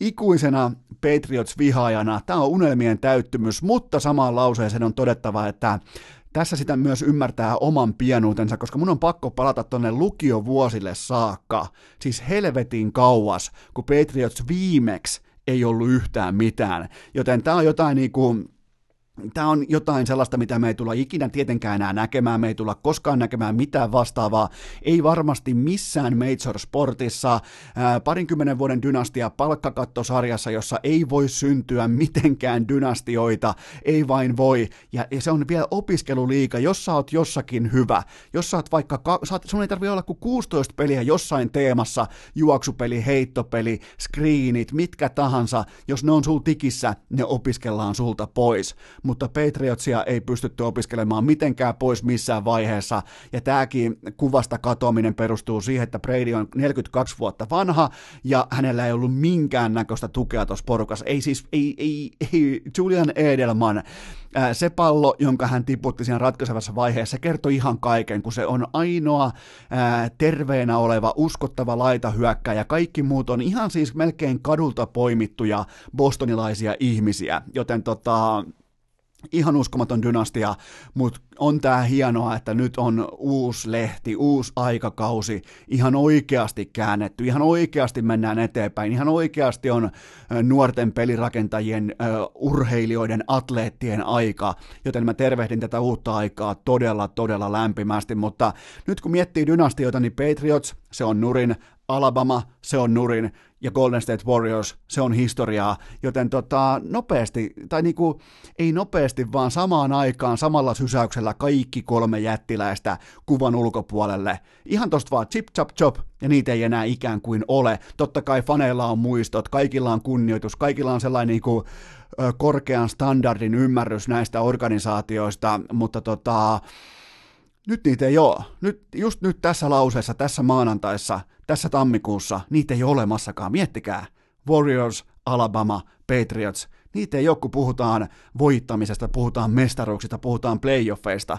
Niitä ei ole tällä hetkellä olemassakaan. Ihan uskomaton tilanne, uskomaton tunne. Olen seurannut näitä kyseisiä organisaatioita niin helvetin kauan, että uskallan jopa heistä jotain sanoakin, joten tota, Tätä on urheilu, tätä on urheilu parhaimmillaan, mutta seuraavana onkin sitten jonossa, jos mietitään dynastioita, niin siis sellainen dynastia on olemassa urheilussa kuin LeBron James, se on seuraavana jonossa. Tätä tulee kestää varmaan vielä ainakin tämä kausi, ehkä seuraava. Mitä sitten sen jälkeen? Ja mitä jos nyt ei tule mestaruutta? Mitä jos Lakers kaatuu vaikka Clippersille. Mitä jos Lakers kaatuu vaikka jostain syystä Houston Rocketsille, vaikka ne ei ole ikinä pärjännyt playereissa? Hyvin mielenkiintoisia teemoja. LeBron James tulee jossain vaiheessa kaatumaan ja se tulee tippumaan jyrkänteeltä todennäköisesti samalla tavalla kuin Tom Brady, että tuut kauteen ehkä top top 5 pelirakentajana, ja tällä hetkellä hän on jossain siellä 26 tai jotain vastaavaa, joten tota, ja sama pätee myös, tämä tekee paha sanoa Lionel Messiin, tämä ei voi jatkua, se on sanomattakin selvää, jossain vaiheessa on pakko rauhoittua, jossain vaiheessa sen lajin jalkapallon maailman harrastetuin, maailman opiskeluin, maailman suurin ur- urheilulaji, sen on jossain vaiheessa, sen on pystyttävä kollektiivina selättämään toi pieni kirppu, joka on dominoinut tuot laji tuommoisen öö, 15 vuotta nyt ainakin. Ja CR7 oli ja meni, sitä ei tarvitse enää huolehtia, yksi kaikkien aikojen parhaista, mutta se on historiaa, joten seuraavat vuorossa LeBron James ja Lionel Messi. Ja sitten vaikka niin jos tykkää tenniksestä Federer, Nadal, Djokovic, mikään ei ole ikuista, mutta se tekee tästä kaikesta helvetin mielenkiintoista. Seuraava kysymys Buffalon Josh Allenista, voidaanko Buffalon Josh Allenista odottaa voittavaa pelirakentajaa NFLään, ja mun papereissa Allen on erittäin positiivinen. Hän on niinku, hänen odotusarvonsa on äärimmäisen positiivinen, koska siellä on sellainen tietynlainen playmakerin veri, kuuma veri, ja vastaavalla tavalla myös sellainen riittävän ratkaisu keskeinen veri virtaa tuossa jätkässä, ja tämä on nyt se vähän niin kuin vahingossa haette, ja niin kuin mä haluan alleviivata sitä, kun Josh Allen tuli NFL, niin puhuttiin pocket passerista, puhuttiin isosta vahvasta kädestä, iso jätkä, pitkä jätkä, näkee linjan yli, seisoo poketissa, niin hän on välittömästi tässä uudessa ajassa jaloillaan mukana, liikkuu hyvin, tekee pelejä jaloillaan, tykkään todella paljon ja tulee olemaan loistava. Miettikää nyt ylipäätään, kun A, tota AFC East tulee tämän jälkeen kokemaan ison myllerryksen, koska Patriotsin dynastia luhistuu, ja kun luhistuminen, silloin kun kirkkaat isot jättimäiset tähdet, kun ne luhistuu, tiedätte, jos olette ikinä lukenut vaikka, a, tota, mikä se on, astrologiaa, niin tota, silloin kun tällaiset niin kuin auringon kokoiset tähdet, kun ne luhistuu, niin se tapahtuu niin kuin todella katastrofaalisella surkastuminen pieneksi kääpiöksi, niin tämä tulee nyt myös olemaan ohjelmassa Patriotsilla, joten AFC East, miksei se olisi vaikka Buffalo Billsin seuraavan viiden vuoden ajan, miksei se olisi Buffalo Billsin tai New York, jopa New York Jetsin? Miami Dolphinsille mä en uskalla luvata positiivista tulevaisuutta, mutta siellä on nyt kaikki auki tällä hetkellä ja mun paperissa Josh Allen on ton divisionan paras pelirakentaja, joten erittäin, erittäin hyvä jätkä kyseessä. Viimeinen kysymys tähän toiseen erään. Miltä Aleksi B:n kilpailukalenteri näyttää? No, Mä nyt varoitan teitä, nimittäin Inbox Kari antoi koko kevään ajalle e-heijari varoituksen, koska hän oli tehnyt kotityöt. Sieltä tuli nimittäin sellainen huutom, huutomerkki Jana mulle inboxiin tuossa yksi ilta ja hän oli käynyt vähän niin kuin tulevaisuudessa tutkimassa, että mikä on turnauskalenteri, miten ne mätsää eri joukkueilla ja Lontoossa Super Bowl viikon loppuna, eli suurin piirtein kolmen viikon kuluttua OG ja Ense samassa lohkossa, joten Mä laitan mun oman varoituksen nyt jo ilmoille, nimittäin jos joku näistä pelaajista alkaa vähätellä, joku vaikka Vasikka Aerial alkaa puhua, että no tää on vaan yksi matsi muiden joukossa ja tää ei, ei me anta mitään, nyt sitten turpakin jo etukäteen kaikki, tässä on nyt sitten ihan kaikki pelissä. Häviäjä jättää kaupungin ja ottelu käydään pelkästään puukoin ja Aleksi B voittaa. Pidetään pien tauko ja mennään kolmanteen osioon. Urheilukääst! Vakkipänneissä jo ennen kuin Jamppi edes käveli! Mulla on teille tähän viimeiseen kysymysosioon muutama joulukonvehti kätkettynä, eli nyt luodaan katsausta vähän pidemmän aikajanan kysymyksiin, mitä olette lähettäneet pitkin tätä viimeistä kahta kolmea viikkoa mulle inboxiin, joten aloitetaan ensimmäisestä. Tämä kysymys kuuluu näin. Näin, että olit hiihtämässä Lapissa. Kerrohan vähän tilastoja suorituksesta. No kahteen päivään 34 kilometriä pertsaa. Mulla oli peltosen sukset keskellä sellainen ihmeellinen häpykarvoitustyyppinen. Mä en ole ikinä nähnyt semmoisia suksia. Mä, mun täytyy nyt vähän myöntää, että mä en siis ihan hirveästi muutenkaan sille yritä stalkata, että minkälaiset sukset ihmisillä ne keskimäärin on jossain, missä se nyt on jossain paloheinässä tai jossain käy hiihtämässä, mutta tota, siinä oli keskellä sellainen karva ja se mun, vedettiin siis pertsaa. Mä vihaan pertsaa. Mä, siis mä, mä, mä koko sydämelläni vihaan sitä perinteistä hiihtotyyliä. Mä yritin olla Iivo ja mä en päässyt eteen enkä taaksepäin. Mulla suksi ei pitänyt, mutta ei myöskään luistanut, joten mä haukun mun tota, huoltotiimin. Mä oon valmis sytyttämään sodan huoltokopeilla, niin kuin Santtu Silvennoinen Iltalehdessä raportoi, oliko, milloin se oli kotihiihtokisat 2017.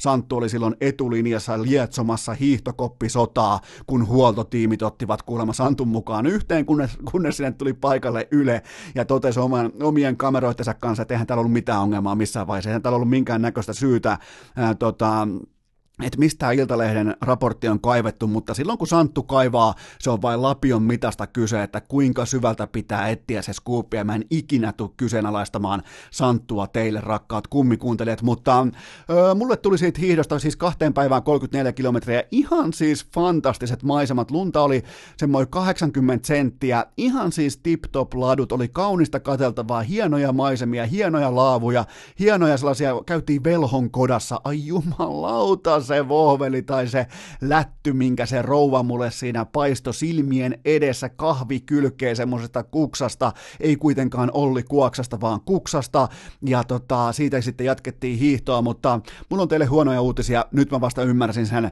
mulla on nyt jälkitautia, mulle tuli nimittäin hiihtäjän astma, se on muuten pommi varma juttu, että tämä mun nykyinen flunssa johtuu hiihtäjän astmasta, koska mä hiihin yli 30 kilsaa, niin sen jälkeen, jos sä oot ylipäätään talven aikana hiihtänyt yli 30 kilsaa, ja lajina on siis murtomaa hiihto, perinteinen tyyli, niin on myös pommi varmaa, että sulla on astma, joten mulle tuli astma, mä yritän tällä hetkellä nyt ravistella itseäni siitä eroon, joten siitä johtuu itse asiassa, nyt vasta päästiin tässä niinku diagnoosissa tähän pisteeseen, että siitä johtuu tämä mun aika aggressiivinen flunssa tällä hetkellä, ja miksi tämän lähetyksen tai tämän podcast-jakson ääni on mitä on, tämä koko ajan swingaa tämä mun kurkku täällä, kun mä yritän puhua teille tässä, mutta ainakin nyt tota, jotain ääntä saa ulos, joten tota, niin meni hiihto, hieno laji, jotenkin niinku, vaikka se perinteinen ei, ei lähde ja suksi ei pitänyt eikä luistanut, mutta tota, jotenkin jäi hyvä vipa. Aion hiihtää, lupaan teille, mä lupaan teille, että mä aion hiihtää tulevaisuudessakin. Ja jopa niinku kävi sellaikin niinku hetken niinku jonkinnäköinen aivoinfrakti, ehkä niinku just tämän astman tiimoilta jälkitautina,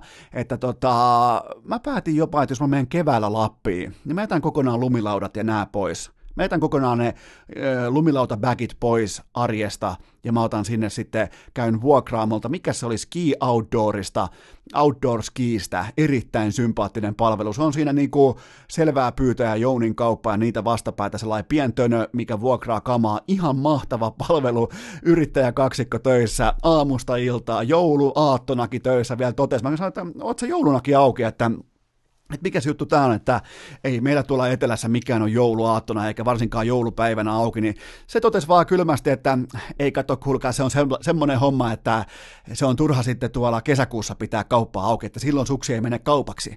Niin tota, se oli aika hyvin tiivistetty se, että nyt on rautakuumaa, nyt on lunta, nyt myydään ja tota, hiihto, hieno laji, jatkoon. Seuraava kysymys, kuinka korkealle nostat Jonis Kespedisin loukkaantumisten loukkaantumisen erikoisten loukkien listallasi, eli tämä on siis baseballin supertähti Jönis Kespedis. Onpa muuten vaikea nimi. Joka tapauksessa loukkaantui täten, kuunnelkaa tarkasti. Hänellä on siis sopimus voimassa tällä hetkellä neljä vuotta ja 110 miljoonaa, ja hän pelaa New York Metsissä, mutta loukkaantui vapaa-ajallaan viime keväänä, meni nilkka siis todella, todella, todella pahasti poikki, ja tota, vasta nyt, Tuommoinen yhdeksän kuukautta myöhemmin New York Post sai vihdoin selville, että mitä todella kävi. Hän siis asuu, Kespedes asuu maatilalla ja siellä pyörii erittäin aggressiivisia villisikoja. Hänellä oli siis villisika Ansa, totta kai oli mitä muutakaan kuin sä maatilalla. Hänellä oli villisika Ansa, meni kokemaan pyydyksiään ja tämä villisika oli päässyt siitä Ansasta vapaaksi ja se villisika ilmeisesti oli päättänyt kostaa koko ihmiskunnalle kertalaakista ja se oli siis syvä nussinut sen jätkän, tämän baseball-tähden nilkan ihan tohjoksi, ja hän on siitä syystä edelleen sivussa kaikesta toiminnasta, joten tota, varokaa villisikoja, varsinkin jos tienaatte 100 miljoonaa siitä duunista, mitä teette, niin varokaa villisikoja, Rane, Markkanen, Aho, kumppanit, mä toistan, varokaa villisikoja, ovat helvetin vihaisia, jos yritätte laittaa niitä ansaan. Sitten mennään joulukysymysten puolelle. Oli paljon, tuli tosi paljon kysymyksiä teidän lahjoista ja että mikä olisi kiva lahja ja mitä kannattaisi antaa tolle tai tolle, mutta tota, tämä on hyvä kysymys. Tämä menee näin. Nyt tarvitsen Eno Eskon apua. Mikä teitä miehiä vaivaa? Annoin poikaystävälleni, joka on urheilukästi vakiokuuntelija, niin joululahjaksi Mikko Rantasen pelipaidan. Hän veti saman tien paidan yllensä, niin sanoin siihen ohen vitsillä, että vielä kun sulle saisi Rantasen perseen. Se ei puhunut mulle seuraavaan tuntiin, mikä tässä oli homman nimi, koska kuvittelen, että tämä Rantasen persehomma on hyvää huumoria ja teidän varsinkin urheilukästin kuuntelijoiden yhteinen juttu. Joten tota, no, Eno Esko vastaa nyt. Tämä on siis äärimmäisen julmaa ja arveluttavaa tuoda tällä tällaista realismia pöytään jouluaattona. Se on siis ihan sama kuin pankin täti soittaisi jollekin vaikka kesken jouluillallisen, että hei, sinä siellä, just sä, sä et tuu vittu ikinä saamaan meiltä sitä lainaa, mitä sä hait, vitun köyhä. Tämä on siis samanlainen tällainen niinku realismin tuoksuinen linjanveto, että eihän kukaan voi saada Rantasen persettä, eihän kukaan voi siis saada Rantasen haitaria itselleen, joten tota, Ää, siitä tässä on kyse. Se siis, se ymmärsi se sun poikaystävä, sillä oli se niinku, se oli pukeutunut jo siihen niinku hurmokselliseen hetken, niinku se oli ehkä jopa unelmien täyttymys ylipäätään kantaa Rantasen pelipaitaa, niin välittömästi siihen kylkee se kova kylmä jääpuikko sielusta läpi, että sulle ei koskaan voi olla ranen haitaria, niin se todennäköisesti aiheutti sisäisen myllerryksen ja tästä syystä hän ei välttämättä ollut suuttunut, hän ei välttämättä ollut vihainen, vaan hän ei välttämättä vain kyennyt puhumaan seuraavaan tuntiin, koska se sisäinen myllerrys vaihto sisuskalujen paikkoja, kun hän ymmärsi, että okei, okay, mä voin kantaa rantasen paitaa, mutta en hänen haitariaan, joten tota, erittäin arveluttavaa toimintaa. On, on, on tosi niin kuin, puhutaan paljon siitä, että ihmisillä on ongelmia jouluisin ja ihmisillä on surua jouluisin ja ihmisillä on sitä ja tätä jouluisin, niin kyllä tämä, niin kuin, tämä oli tosi surullinen raportti, mutta ensi jouluna sitten erittäin, suosittelen siis, niin kuin, jos, jos tota, Ylipäätään jos tarvitte niin kuin, ohjeita, miten presentoidaan vaikka Ra- Ra- Mikko Rantasen paita, pelipaita poikaystävälle, miten se annetaan, mi- mi- mitkä voisi olla ne oikeat saatesanat, niin välttäkää haitariverta, äl- älkää, älkää tuoko sitä julmaa realismia, koska kukaan meistä ei voi ikinä sitä saavuttaa. Ja tota, mä oon vasta nyt, mä oon nyt jo itse yli äh, tota, 35-vuotias, mä alan vasta nyt niin kuin vihdoin olemaan sinut sen asian kanssa, että mä en voi koskaan sitä saavuttaa. Joten tota, puhumattakaan, että joku on vaikka sitten just 30, 28-27-vuotias, niin se saattaa iskeä se kylmä jääpuikko siitä sielusta läpi semmoisella volyymilla, että ei pysty tuntiin kahteen kolmeen, ei pysty muodostamaan lauseita, joten siitä oli kyse. Seuraava kysymys. Minkä arvion annat Pyhimyksen tuoreesta pitkäsoitosta? No ensinnäkin urheilukästi levyraati kunnioittaa Pyhimyksen toivetta ja tästä ei tehdä kritiikkiä, koska hän oli ilmoittanut, että kenenkään on turha yrittää sitä kritisoida, niin mä kunnioitan tätä toivetta, tätä päätöstä ja mä olen siis Pyhin kanssa samaa mieltä kaikesta. Joten tota, se tota, niin, ja ylipäätään urheilukästi levyraati on, se on pyhitetty, osupa muuten hyvin tälle niin kuin asian yhteyteen, mutta se on pyhitetty Kääriälle ja hänen 0 kautta 5 tuotannolleen, mutta tota, tästä jäi yksi huvittava osio mieleen tästä koko keisistä, koska pyhimyksellä on todellinen, sit se, se ymmärtää aina, nyt, mä, niin, nyt ei puhuta musiikista, vaan puhutaan siitä ymmärryksestä, että paljonko kello on just nyt, just tällä hetkellä, mihin ylipäätään kuluttajien suuntaviivat on menossa, niin pyhimys on siinä ollut aina, on kyseessä sitten vaikka Rüger Auer tai Teflon Brothers tai itse pyhimys, niin aina kartalla siitä, että mitä tapahtuu seuraavaksi, ja hänellä oli todella fiksusti rakennettu somevaikuttaminen vaikuttajien kampanja, jossa about jokainen tubettaja, somevaikuttaja, IG-tähti totesi jotain liittyen. Ei välttämättä tarvinnut kehua, ei välttämättä tarvinnut niinku mitään tuputettuja lauseita syöttää, vaan aika monelle tuli, tai aika monelta somevaikuttajat tuli mullekin vastaan sellainen postaus, että hei Pyhimyksen uusi levy ulkona, että, että että käykää tsekkaamassa, että tämä on ihan uskomaton, mutta yksi parikymppinen tubettaja, se totesi, tämä on siis, mä en edes ottanut sitä nimeä ylös, että kuka oli kyseessä, mutta se tuli mulle niinku tuosta Instagramin, silloin se niinku, mistä tulee satunnaisia tilejä vastaan, niin mä painoin vaan jotakin storia, kun mä näin, että siinä on Pyhimyksen kuva, niin siihen oli, oli tehty siteeraus, mä nyt aion ottaa tämän tarkasti, että mä sain tämän niinku kohdilleen tämän homman, mutta eli levy ilmestyi torstai-perjantai yönä ja joku parikymppinen tubettaja oli jo aamu yöstä ihan saatanan inspiroitunut pyhimyksen lyriikoista, joita tämä tubettaja lainasi näin kumpa voisin tatuoida taivaan iholleni.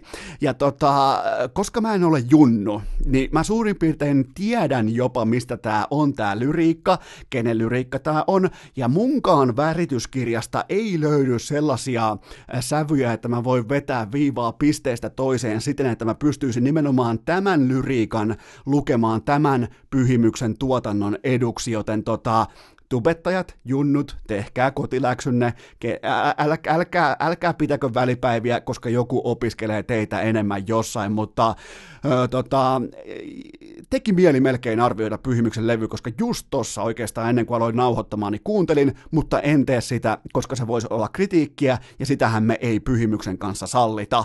Viimeinen kysymys, Onko sulla heittää mitään raporttia jakson 131 vieraan Eelis Pärssisen vuodesta 2019 oli yksi mielenkiintoisimmista haastatteluista koskaan, vaikka pokeri ei kiinnosta mua yhtään.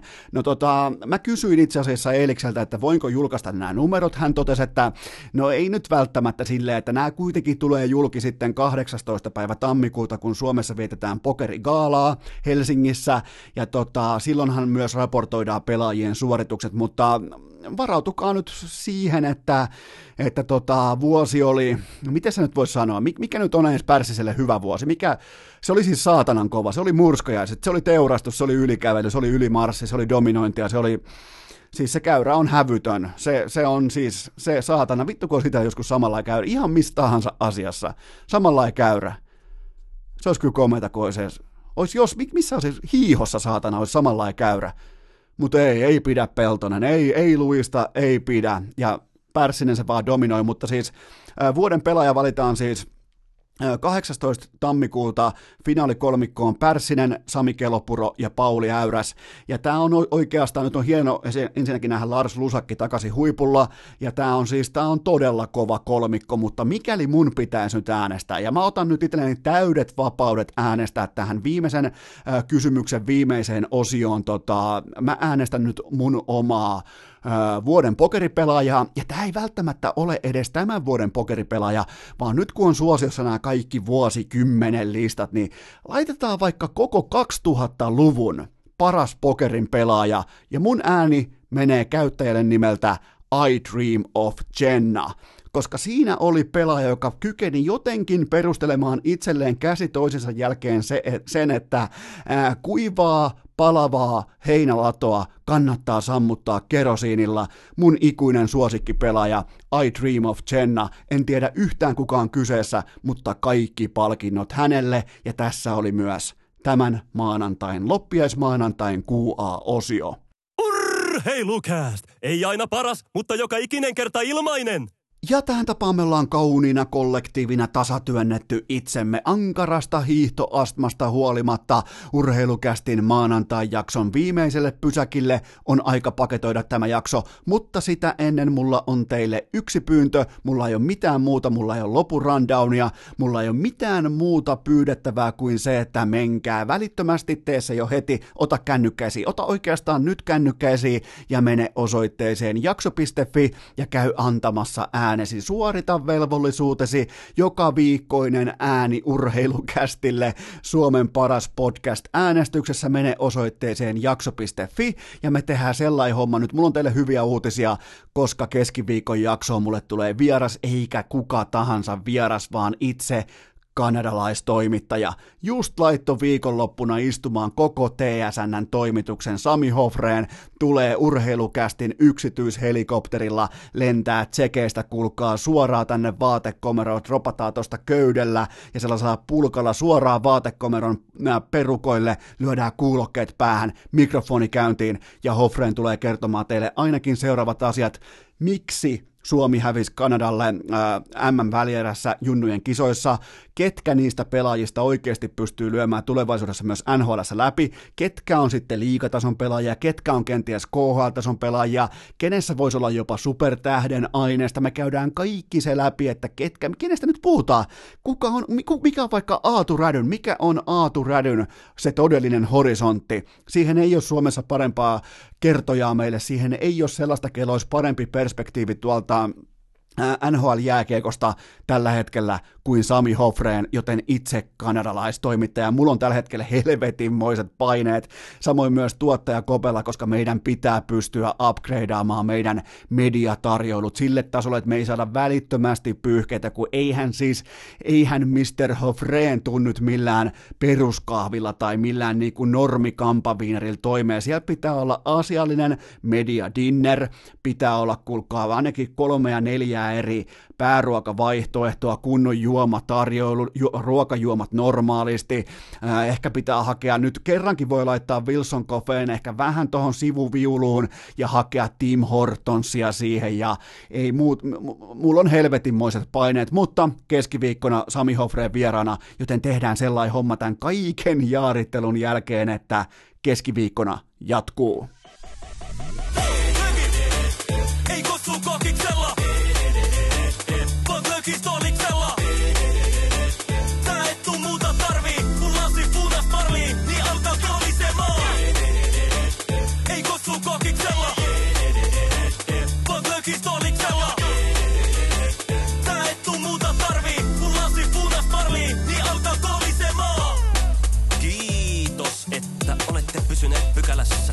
rinnasti. Toivotan teidät kaikki tervetulleeksi myös jatkossa.